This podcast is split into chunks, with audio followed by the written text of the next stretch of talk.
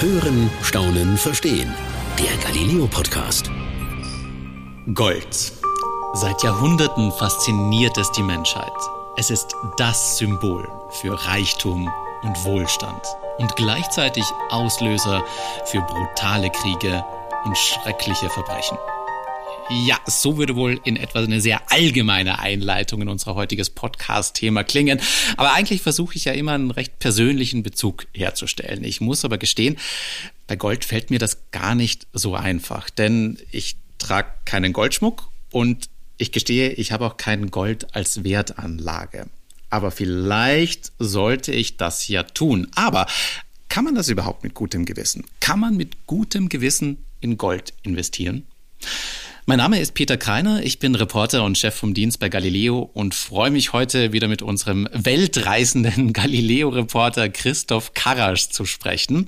Denn Christoph kann mir vielleicht bei der Antwort auf diese Frage ein bisschen helfen. Er war nämlich bei einer fairen Goldmine in Kolumbien. Freut mich, dass du Zeit hast, Christoph. Ich freue mich auch total, wieder hier zu sein. Hallo Peter. Ich habe schon ein bisschen was auf Instagram von deiner Reise gesehen. Ähm, mhm. und jetzt, bevor wir da reinkommen, ich hatte den Eindruck, das lief nicht alles ganz so ruhig und friedlich, wie es vielleicht geplant war. Das kann man so sagen. Und das ähm, schließt vielleicht schon so einen kleinen Kreis zu deiner sehr cineastischen Anmoderation äh, zu Beginn. Ich habe mir Mühe Also ich, ich war auch, ich war schwer beeindruckt, muss ich schon sagen. Ja, Gold. Gold fasziniert die Menschen. Gold ist wahnsinnig viel wert äh, und, und vor allem wertstabil. Und deshalb ist es auch nicht so ganz ohne, in unserem Fall in, nach Kolumbien zu reisen, in entsprechende Regionen, wo, ja, dann doch der Markt hauptsächlich von illegalen, damit meint man nicht zertifizierten Minen besteht. Also dieses alte romantische ähm, Eldorado, so haben es die Spanier ja damals genannt, als sie kolonialistisch nach ähm, Südamerika gekommen sind, um auch Gold zu finden und abzubauen. Und im Übrigen heißt der internationale Flughafen von Bogota, von der, äh, von der Hauptstadt von Kolumbien, auch wirklich mhm. El Dorado. Also das ist noch mhm. immer äh, der Begriff. Und jeder will natürlich so ein bisschen sein Stück vom Kuchen abhaben und geht dabei auch manchmal die, ja, wie eben schon angedeutet, nicht ganz legalen Wege, um ans Gold zu kommen. Ich glaube, da steckt wahnsinnig viel drin. Ich weiß gar nicht, wo wir am besten jetzt eigentlich ich auch anfangen noch nicht. ähm, also lass uns mal beim Ort anfangen. Alles klar. Kolumbien, Südamerika, ähm, Bogota kriege ich jetzt auch noch mhm. hin, die Hauptstadt. Ähm, ich nehme mal an, äh, es war aber nicht Bogota, wo die Goldmine war, oder? Richtig, nee, genau. Also äh, Kolumbien besteht insgesamt aus 32 Regionen. Wenn wir das jetzt einfach mal ganz kurz auf Deutschland übertragen, wir haben 16 Bundesländer, da gibt es also irgendwie doppelt so viele Regionen, um nur mal eine, eine grundsätzliche Vorstellung zu bekommen. Und in über 20 Regionen in Kolumbien wird Gold abgebaut.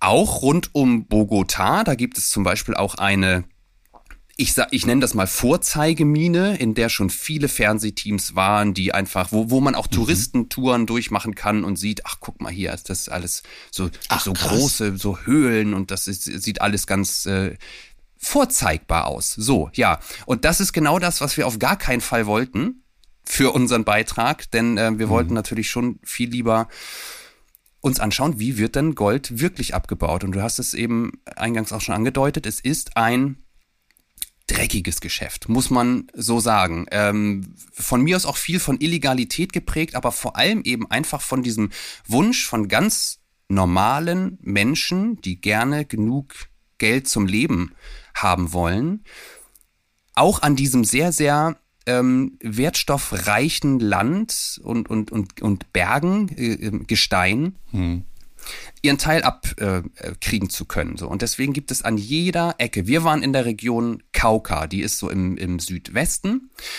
Und das ist mhm. eine, ich muss mich vorsichtig ausdrücken, eher gesetzlose Gegend. Das hat man uns dort vor Ort auch bestätigt, dass die Regierung sich jetzt um diesen Südwesten nicht sonderlich, um nicht zu sagen gar nicht kümmert. Ich habe tatsächlich Ähnliches erlebt, muss ich sagen. Ich war, ähm, ich war, ehrlich gesagt zum, zum, zum Urlaub machen in Kolumbien. Mhm. Natürlich bewege ich mich da natürlich eher in den, den, den Orten, wo auch Touristen hin sind, habe mich aber auch da mit Einheimischen unterhalten, die dann auch meinten so, ja klar, da wo ihr hingeht, ist immer alles gut, weil man als Tourist hast du den Eindruck, es ist in diesem Land alles ja. schön, es ist alles gut. Du gehst, na klar, nur auch dahin, wo es, wo es auch gut ist. Aber wenn du, wenn du dich dann auch so mit Einheimischen unterhältst, da kommt dann auch ganz schnell so, naja, es gibt schon Regionen, da solltest du als Europäer, als westlicher Tourist auch gar nicht so wirklich hingehen. Denn es gibt nach wie vor Regionen in diesem Land, die wirklich ja ähm, gesetzlos sind, wie du es auch gerade gesagt ja, hast. Ja, genau, aber wo natürlich trotzdem irgendjemand irgendwie das Sagen haben möchte und das sind dann im, mhm. im Fall von Kauka sind das ähm, wohl so ähm, Milizen, Guerilla Banden, nenne ich sie einfach mal, die sozusagen für Recht und Ordnung sorgen. Und das haben wir auch schon auf dem Weg zur Mine hier und da zu spüren bekommen. Ähm, okay. Ich, man musste aber mal ganz vorne anfangen. Es gibt in ganz Kolumbien nur drei faire Minen. Also der, der ganz, ganz mhm. große andere Teil ist zwar teilweise noch zertifiziert, aber findet eben nicht unter fairen Bedingungen statt oder ist gegebenenfalls sogar illegal. Also damit meine ich einfach einfache Leute, die einfach sich einen, einen, ihren Weg in den Berg bahnen, um selbstständig nach Gold zu suchen. Und da kann man sich die Sicherheitsvorkehrungen ähm, bei diesen Arbeitsschritten ungefähr vorstellen. Und jetzt muss ich aber im Gegensatz mal fragen, also fair und zertifiziert heißt, da sind es dann wirklich staatlich vorgegebene Arbeitsbedingungen, wie man es sich bei uns vorstellt? Oder sind das noch bessere Arbeitsbedingungen. Also ich, ich denke gerade so, weißt du, wenn man bei uns sagt fair, also keine Ahnung, das, ich denke da immer an Fair Trade, wie bei, weiß ich nicht, Bananen oder sowas, wo mhm. dann die Arbeiter mehr Geld bekommen. Ähm, also es gibt quasi einen illegal, einen legalen und einen fairen Abbau oder verschwimmt das ohnehin alles so ein bisschen? Ja, es ist ganz genau so. Also es gibt äh, unterschiedliche Zertifikate, die man erwerben kann als Goldmine, die dich dann erstmal auf einen legalen Status heben. Aber diese Idee des ganz fairen Goldabbaus ist äh, noch in den Kinderschuhen, möchte ich sagen. Deswegen gibt es eben nur drei faire Minen in ganz Kolumbien. Dahinter steht die Organisation Fairmind, die sich genau darum kümmert. Im Prinzip wie so ein Fair Trade Siegel, dass der Abbau unter sicheren Arbeitsbedingungen stattfindet, aber dass es eben auch im, im sozialen Gefüge der Mitarbeiter äh, vernünftig zugeht, dass sie geregelte Arbeitszeiten haben beispielsweise, dass sie auch, ja, ein bisschen mehr Geld verdienen, als äh, in den nicht zertifizierten Minen und dass sie auch äh, Zeit oder Geld für Kinderbetreuung haben und so weiter und so fort. Das ist das, das große Ganze, was da Das ist eigentlich spielt. total absurd, sag ich mal. Man denkt ohnehin da nie so wirklich drüber nach. Also gerade, weißt du, bei Lebensmitteln und so weiter, da hat man das schon, schon, schon öfter mal gehört. Irgendwie Kaffee, Bananen fällt mir jetzt so als erstes ein. Aber beim Abbau von, von Metallen, irgendwie, das ist, so blöd es klingt, so weit weg von einem. Man, man denkt immer so, ja, das ist da und das wird schon alles irgendwie geregelt laufen, dass das abgebaut wird. Und ehrlich gesagt, wenn du mich gefragt hättest, hätte ich jetzt gedacht, das ist alles wahrscheinlich so streng kontrolliert und der Markt ist da total genau, dass jeder genau weiß, woher welches Gold kommt. Es klingt aber gerade nicht so. Es klingt gerade anders. Ja, es ist, es ist wirklich äh, das Gegenteil, das war mir so klar auch nicht. Denn wir müssen uns ja vor Augen führen, auch wenn nicht jeder von uns vielleicht Gold als Schmuck trägt, wie du es eingangs gesagt hast, jeder von uns hat trotzdem mit, mit Gold zu tun. Allein durch äh, das Gold, was in unseren äh, Smartphones Stimmt. zwar in, in, in minimaler äh, ähm, Menge, aber eben einfach vorhanden ist. Es ist ein wahnsinnig nötiges und mittlerweile viel alltäglicheres ähm, Gut oder ein, ein Wertstoff als, als einfach nur den Goldbarren zur Sicherheit zu Hause oder im Kopfkissen zu haben. Also da, da sind wir inzwischen weit von entfernt. Mm, und äh, deswegen ist der Markt natürlich auch umkämpft und deswegen gibt es, ich habe diese Miliz kurz schon angesprochen, deswegen gibt es eben auch einfach diese Menschen, die das alles etwas kontrollieren mhm. wollen, was da auf nicht zertifiziertem Wege stattfindet. Und das hat uns so ein bisschen in eine Gefahrensituation gebracht, noch auf dem Weg zur Mine. Wir waren noch gar nicht da. Da okay. wurden die, ähm, die, die Besitzer und Betreiber dieser fairen Goldmine schon nervös, weil sich ja relativ schnell rumgesprochen hat, dass wir dort sind. Also ein deutsches mit, Kamerateam. Äh, genau, okay. mit Kamera. Und äh, Galileo behauptet so oft oder sagt so oft, äh, wir waren das erste Ka äh, Kamerateam vor Ort. In diesem Fall stimmt es wirklich. Also diese okay. Gegend hat laut, laut Aussagen der Einheimischen, da waren noch nie Europäer, weil warum? Ja, genau, das, ja, genau das, was und, ich vorhin ähm, meinte. So, du kommst ja natürlich als normaler Tourist, gehst du da sowieso nicht hin. Ähm, und, und das Gelände ja. ist ja auch wahrscheinlich total unwegsam, nehme ich mal an. Da kommt man wahrscheinlich auch gar nicht so leicht hin. Richtig.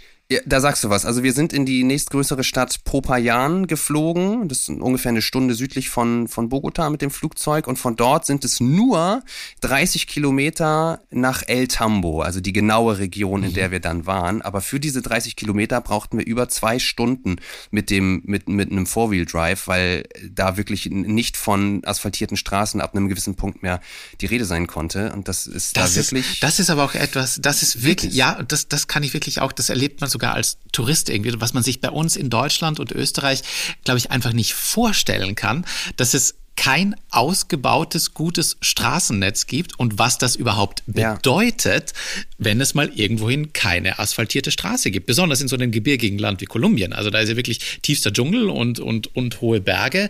Ähm, das, also genau das, was du sagst. Plötzlich braucht man für 30 Kilometer stundenlang, weil man halt einfach in diesem ja. unwegbaren Gelände, das sind ja teilweise wirklich nur Schotterstraßen und so, einfach nicht schneller als wie 10, 15, 20 kmh vorankommt. Mhm, und da kann man sich dann, das kann man sich nicht wirklich vorstellen. Und dazu kommt dann eben, man kann dann nur im Schritttempo durch über die Buckelpiste fahren. Und dann heißt es an einigen Stellen, wenn man zum Beispiel wieder durch eine Ortschaft kommt, äh, so jetzt äh, macht man bitte wieder die Fenster. Okay. Hoch. Das sind verdunkelte Das habe ich Scheiben, nicht erlebt. Fenster oh mein Gott, hoch. das klingt aber, ui, okay. Kam, Kamera weg. Ja, also ich will das gar nicht dramatisieren, aber das ist das, was uns dort eben vor Ort gesagt wurde, ähm, weil es vielleicht einfach wirklich besser war, dass man uns dort, dass uns dort so wenige Menschen wie möglich sehen. Denn diese faire Mine ist eben einfach eine absolute Ausnahme mhm. in der Gegend und man wollte sich ähm, keine Probleme einhandeln. Äh, mit der Miliz oder mit, mit auch einfach mit anderen Minen, ähm, denen man vielleicht nicht so wohlgesonnen ist, weil die ihr Geschäft ja auf andere Art und Weise regeln. Nämlich zum Beispiel, das ist ein weiteres Merkmal der äh, illegalen, der nicht zertifizierten Minen, dass die zu großen Teilen nach wie vor Quecksilber für die Goldgewinnung äh, benutzen. Das ist offiziell in Kolumbien seit 2018, auch erst muss man sagen, aber seit 2018 äh, verboten. Es ist aber die eben die viel einfachere Art und Weise, das Gold von dem restlichen Gestein zu lösen. Mhm. Man vermischt es mit Quecksilber und tut das leider mit den bloßen Händen in aller Regel, weil es eben das nötige Sicherheitsequipment Quecksilber ist doch total giftig, und oder?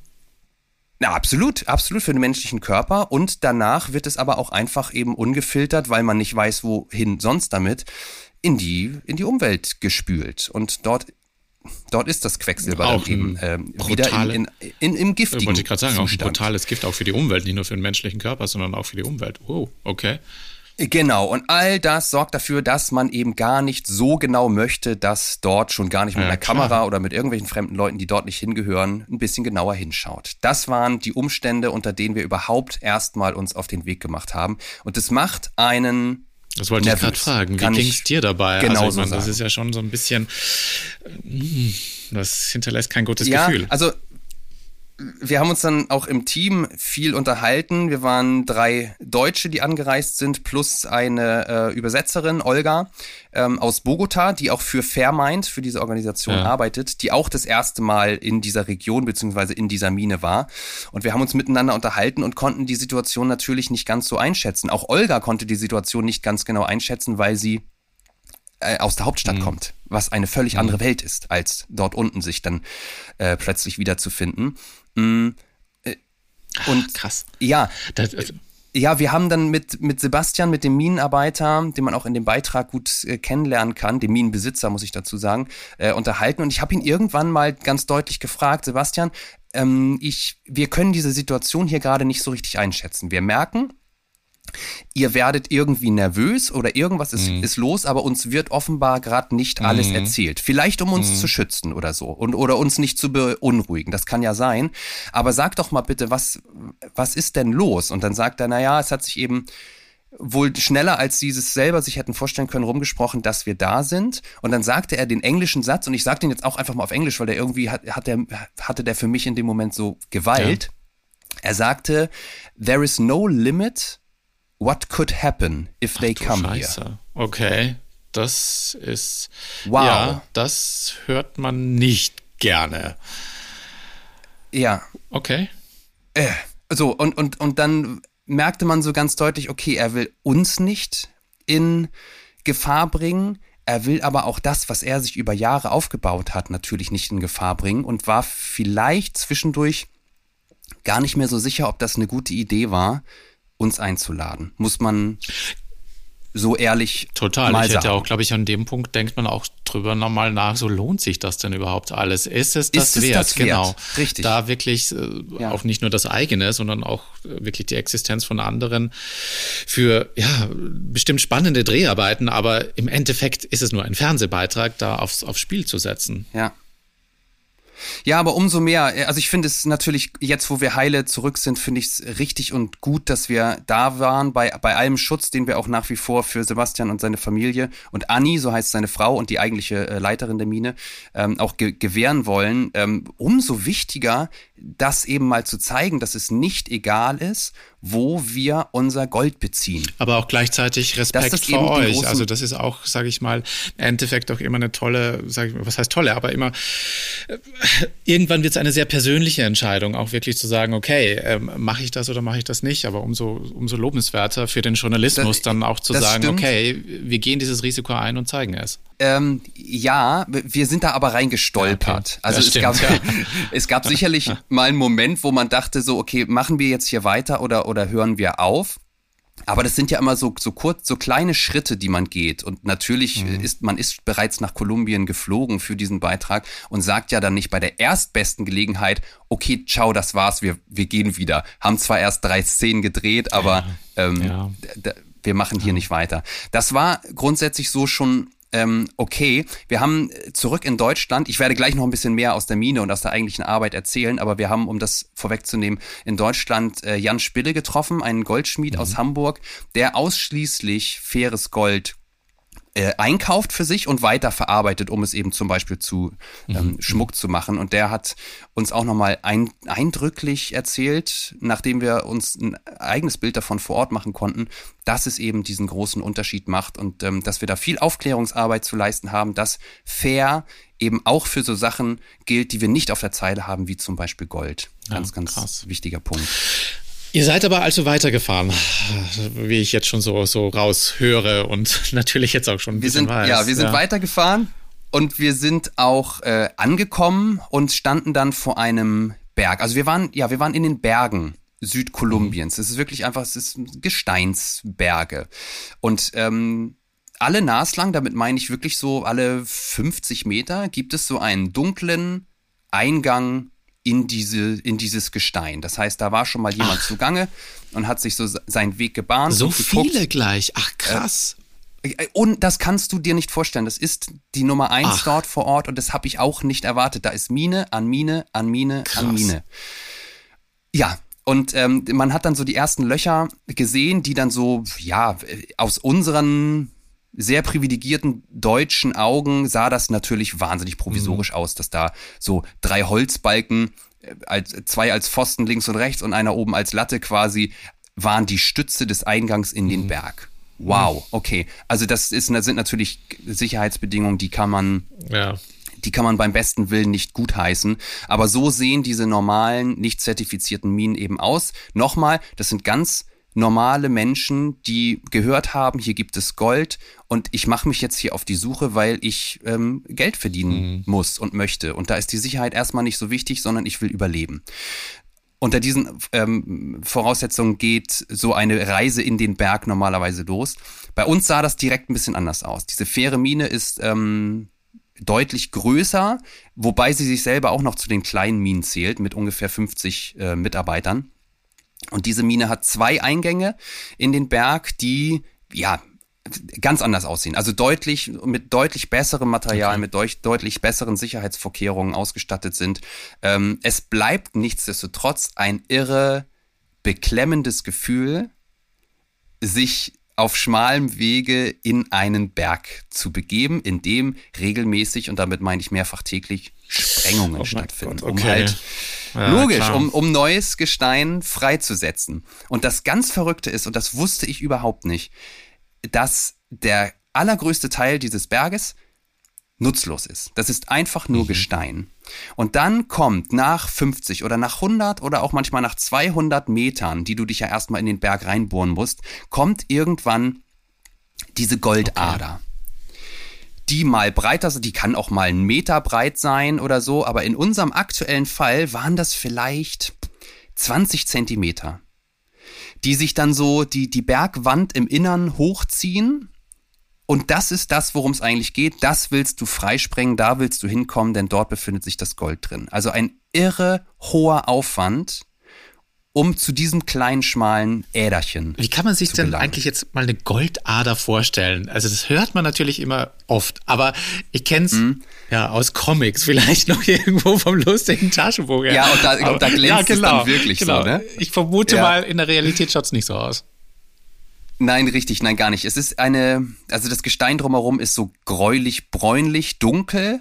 Und wenn dann die Goldader kommt, dann ist das so eine Art, ich würde das jetzt mal Kalkstreifen nennen. Also irgendwie was helles, weißähnliches, was sich da so ähm, äh, dann hochzieht. Und da drin befindet sich das Gold. Aber um gleich mal so ein paar Bilder aus dem Kopf zu löschen, du siehst das Gold in dem Moment okay. nicht. Das ist in, in kleinster, ähm, äh, äh wie sagt man, ähm, in kleinster, nicht Konsistenz, wie ist denn das Wort, Peter? Äh, Konzentration. Okay, ja. So, in kleinster Konzentration ist es da nur vorhanden, aber das ist das, worum es geht und das will man dort okay. rausholen. Aber das wird dann rausgesprengt, wirklich. Also das ist dann nicht so mit Pickel oder ich muss so blöd fragen, ich habe einfach keine hm, Ahnung. Also, aber okay. Ja, nein, also es, es wird auch mit Pickeln äh, gearbeitet, um zum Beispiel dann so vorstehende äh, Gesteinsreste auch mal ähm, abschlagen zu können, damit man sich da nicht die, die Rübe dran haut oder irgendwie aufschürft, sich jedenfalls irgendwie verletzt. Aber dann, nee, das große Ganze, und das durfte ich tatsächlich auch äh, äh selber mit eigenen Händen machen, ähm,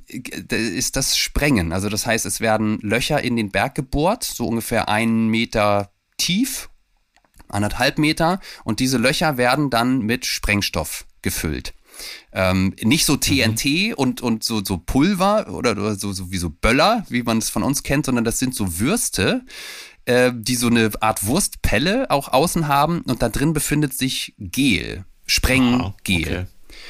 Äh, und das wird in diese Löcher reingestopft und dann wird die, die Pelle quasi durch einen kräftigen Druck nochmal ge geplatzt und dann ist das Gel selber ohne Hülle in diesen Löchern. Mhm. Und da sind dann zwei Meter lange Lunden dran und dann wird, da sind wir wieder beim Thema Arbeitssicherheit. Ja. Diese Lunte angezündet. Okay. Mit einem Gasbrenner, also mit einem Feuerzeug, wenn du so willst, oh während Gott, du daneben oh stehst. Gott. Du hast ja aber noch 200 Meter Weg zurückzulegen, bis du wirklich aus dem Berg oh raus bist. Also, boah, ey, das sind Vorstellungen. Also ich, generell finde ich es ja immer schon immer ein bisschen beklemmend, finde sogar einem, hier in einem Tunnel immer ein bisschen beklemmend, gebe ich zu. Ähm, und, und dann das Klar, in Kolumbien, voll. in einem Tunnel, der von Menschen gegraben wurde, die man nicht kennt, wo man das Land nicht kennt, wo man niemanden kennt, wo man echt großes Vertrauen braucht. Und dann da irgendwie daneben zu stehen und zu sagen, ich sprenge hier jetzt einfach mal die Wand vor mir. Oh Gott, das, oh, das ist schon. Ja. Oh.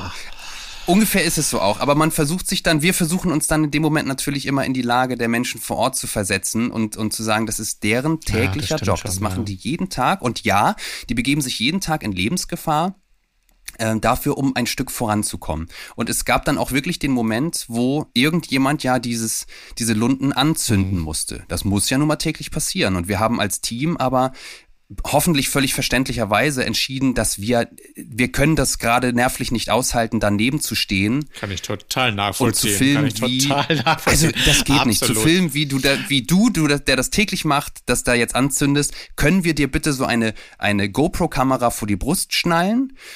die anmachen und wir verlassen total. schon mal den Berg, weil wir haben gerade wirklich total Angst. Wir haben Schiss, dass heute die Lunte schneller abbrennt oder kürzer ist als geplant ähm, sorry, dafür sind wir nicht bereit gerade. Und das war dann für den Minenarbeiter, der das täglich macht, war das okay. Das war auch, die waren alle super herzlich und super nett und haben auch mit unserer Angst okay. gespielt. Das war, glaube ich, so deren, äh, äh, also humorvoll gespielt. Das war so deren Art, auch damit umzugehen. Haben uns natürlich alle naselang aufgezogen, was wir für Schisshasen sind.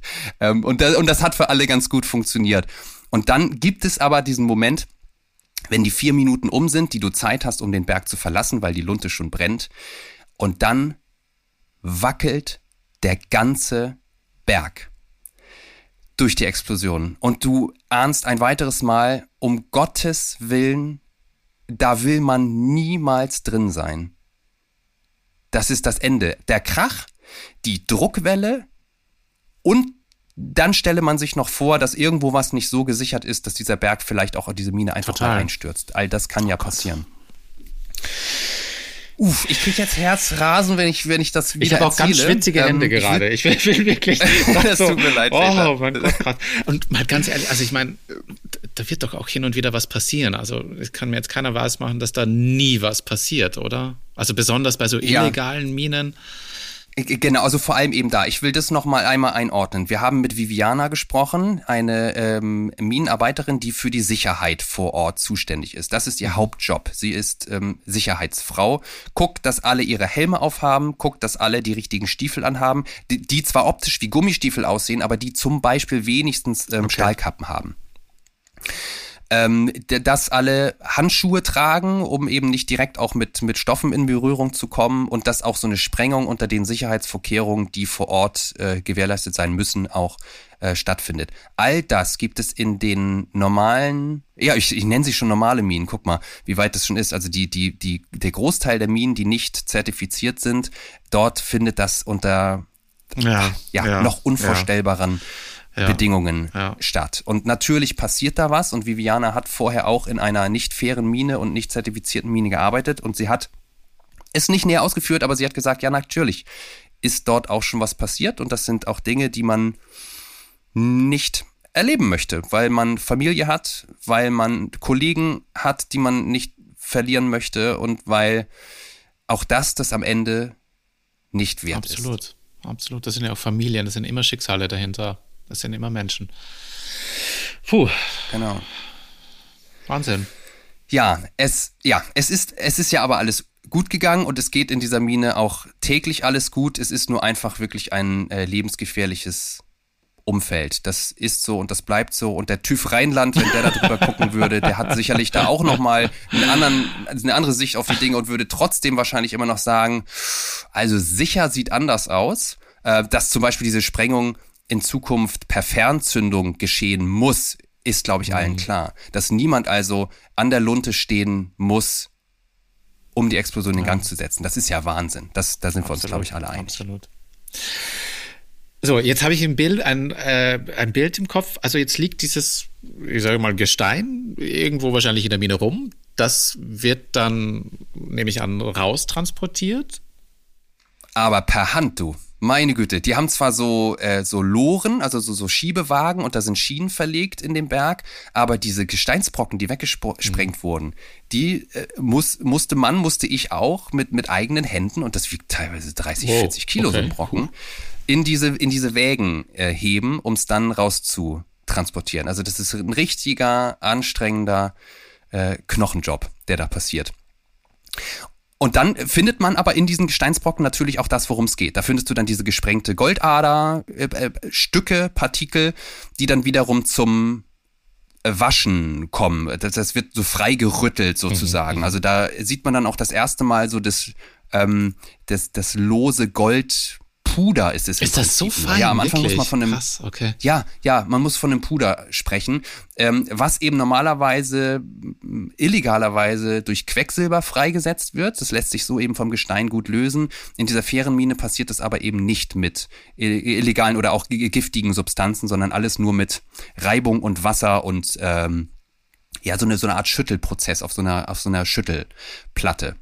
Und dann wird's immer feiner, dann wird irgendwann eingeschmolzen und dann wird es äh, nochmal voneinander getrennt und dann am Ende hat man, um jetzt mal kurz vorzuspulen, hat man wirklich so einen kleinen äh, eingeschmolzen und wieder festgewordenen Gold-Nugget in der Hand und der glänzt dann auch wirklich genau so, wie man sich das vorstellt. Das ist ein unglaubliches Gefühl nach dieser super anstrengenden, gefährlichen Arbeit, das dann, worum es geht, in der Hand zu halten.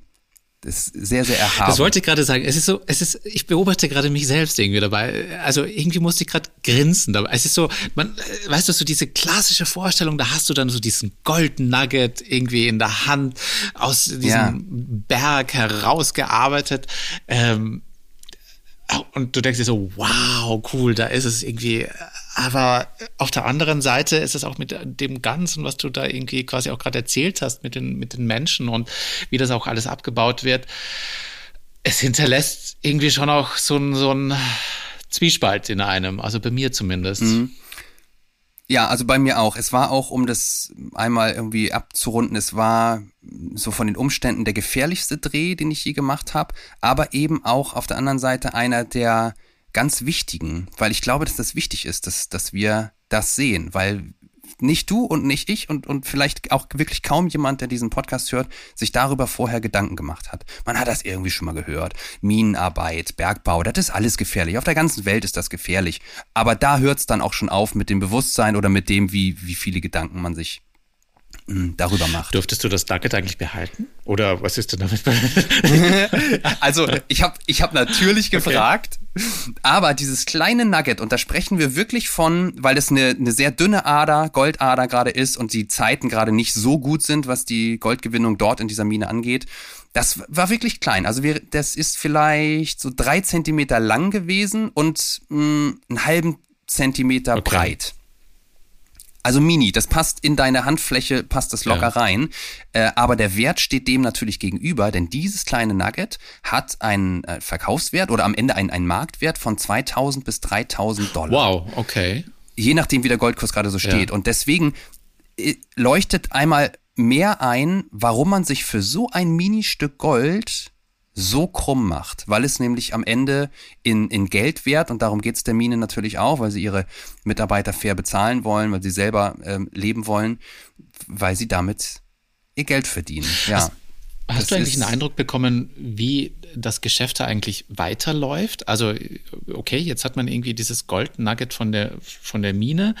Ähm, was ich jetzt noch ganz spannend fände, ähm, zu erfahren ist, also quasi, wie sind da eigentlich die Wege weiter, dass zum Beispiel jetzt der Goldschmied in Hamburg sagen kann, er kann mit Garantie sagen, dass das Gold, das er verwendet ist, fair ist? Ja, das ist dem Jan Spille persönlich eben so wichtig, dass er diese Lieferketten genau ähm, zurückverfolgen kann oder beziehungsweise auch zurückverfolgen will. Das heißt, ich nehme einfach mal an, dass im Gegensatz zu dem normalen, zu dem ganz großen weltweiten Goldmarkt, er das auf zwei, vielleicht drei Unterhändler, mhm. Zwischenhändler okay. ähm, runterbrechen kann und deswegen relativ genau weiß, aus welcher Mine oder aus welchem, aus welchem Umstand, sagen wir mal so, dieses Gold äh, kommt. Von Seiten der Mine ist es tatsächlich so, dass an dem Punkt, wo dieser Nugget gefertigt wurde, die Arbeit zu Ende ist und es an einen Goldhändler, in, in deren Fall in Bogota, äh, verkauft wird. Und der bringt es dann sozusagen ich rund verstehe, um die Welt. Ich verstehe, okay. Ähm, weißt du, wie viel Geld dann da bei den Arbeitern wirklich landet am Ende? Schwer zu sagen, das ist immer eine der, kann ich ja mal ein bisschen aus dem Nähkästchen plaudern, immer eine der schwierigsten Fragen vor Ort, die jeder hören möchte, die aber, wenn man so direkt vor Menschen ja, sitzt stimmt, ja. und man ja. aus sehr reichen Umständen kommt, nun mal, ist das eine schwer zu fragende Frage, was verdienst du? Was, das, hm? das, was, was springt Das fragen wir ja bei, nicht mal hier in Deutschland uns gegenseitig. Äh, äh, ja, gerade, gerade hier nicht, genau. Vielleicht dürfte man das in Kolumbien sogar natürlicher fragen, als, als wir das soziali äh, sozialisiert gewohnt sind bei uns. Ähm, aber also die, die, man kann das an anderen Parametern festmachen, dass es eben richtig und gut ist, äh, faire Minen zu unterstützen. Wir waren bei Viviana und ihrem Mann äh, Mauricio noch zu Hause. Die haben eine kleine süße Tochter, die eben, und das klingt banal, aber es ist eben einfach so, die zur Schule gehen kann. Sie kann zur Schule gehen und sie hat ähm, ihre Eltern am Nachmittag bei sich, damit die Eltern am Nachmittag mit ihr spielen können, ihre mit ihr Hausaufgaben machen können, sich mit ihr beschäftigen können. Und das sind ähm, die noch viel wichtigeren Umstände, als einfach nur zu sagen, ja, du kriegst hier auch ein bisschen mehr Geld als in der illegalen Mine. Du hast hier geregelte Arbeitszeiten. Du hast eine äh, Versicherung. Du bist arbeitsschutzmäßig versichert, wenn dir was passiert. Denn das ist ja, wenn dir in der anderen Mine der, der, der, der Arm zertrümmert wird, sagen wir nur mal, nur mal in Anführungszeichen der Arm, dann ist es halt so. Für den Rest deines Lebens. Das, das ist dann einfach dein neuer Fakt. Und das ist eben der große Unterschied. Sicherheit, Familienplanung und eben ein bisschen mehr Geld ist das, was den deutlichen äh, Unterschied macht und was, was Viviana und Maurizio eben auch am Ende gerne zu dieser immer noch sehr schweren und gefährlichen Arbeit äh, gehen lässt. Was für ein spannender Einblick. Ich bin auch, ich, ich habe gerade kurz noch an meine Eingangsfrage nochmal nachgedacht. Kann man guten Gewissens in Gold investieren? Ich würde jetzt nach diesen Erzählungen von dir sagen, ja, kann man, aber in faires Gold.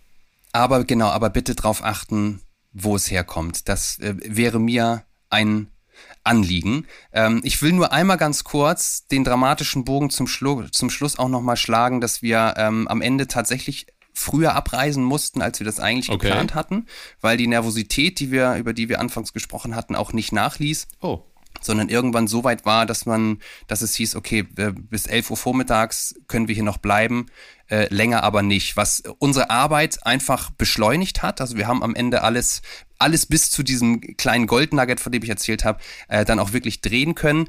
Ähm, wir hatten aber eigentlich noch einen halben Tag länger eingeplant, aber das war dann offensichtlich für alle Gemüter irgendwie der, der Kompromiss, dass man sagte, so pass auf, okay, wir machen das hier jetzt noch schnell und dann lasst uns bitte aber auch gehen. Und es war ein erleichtertes Gefühl, wenn man so viel äh, dieser Informationen ähm, zugesteckt bekommt. Es war ein erleichtertes mhm. Gefühl, in Propayan, in dieser großen Stadt, ähm, dann wieder zu sein und sich äh, in Sicherheit zu fühlen, weil das, weil man diese Schleichwege, diese Buckelpisten mit Geschichten von Milizen nicht in seinem Kopf beruhigend vereint bekommt. Das ist leider einfach so. Gott sei Dank seid ihr wieder gut nach Deutschland gekommen. So ist es. Ja, ich freue mich Wahnsinn. auch. Spannende Total. Nummer. Hätte ich das so en Detail vorher gewusst, hätte ich vielleicht auch noch mal einmal länger drüber nachgedacht, wirklich dorthin zu äh, reisen. Aber wie bereits erwähnt, man stolpert dann da vor Ort auch einfach so rein und ist dann da und am Ende ist es aber trotzdem ein ganz normaler Fleck Erde, der vielleicht etwas andere Gesetzmäßigkeiten hat, aber an dem auch einfach wahnsinnig herzliche, wahnsinnig witzige und wahnsinnig ähm, kümmernde Menschen leben, die einem das Ganze da ähm, am Ende auch sehr erlebenswert gemacht Ich bewundere haben. dich, Christoph, wie du immer wieder da auch schöne Worte findest. Das ist wirklich schön, schön Ach, dir dabei zuzuhören. Wirklich äh, ganz, ganz, ganz, ganz toll. toll. Tolle Eigenschaft und äh, ich, ich sage gerade auch nur Danke für deine, für deine Berichte und Erzählungen. Es war wirklich schön. Das hat mir großen Spaß gemacht. Ja, ist auch ein Stück weit Verarbeitung dann im, im Nachhinein immer nochmal. Bei, bei diesem Thema dann vielleicht noch mal ein bisschen mehr als auch bei, bei manch anderem Thema. War schön. Sage ich auch. Vielen Dank, Christoph. Ähm, und für alle, die, die ähm, jetzt zugehört haben, äh, zu sehen gibt's das Ganze natürlich auch. Und zwar diesen Donnerstag, dem 17. März, natürlich bei Galileo. Bis zum nächsten Mal. Das war's für heute beim Galileo Podcast. Mehr von Galileo gibt's auf Galileo TV, in unserem YouTube-Kanal und natürlich täglich um 19.05 Uhr auf Pro 7.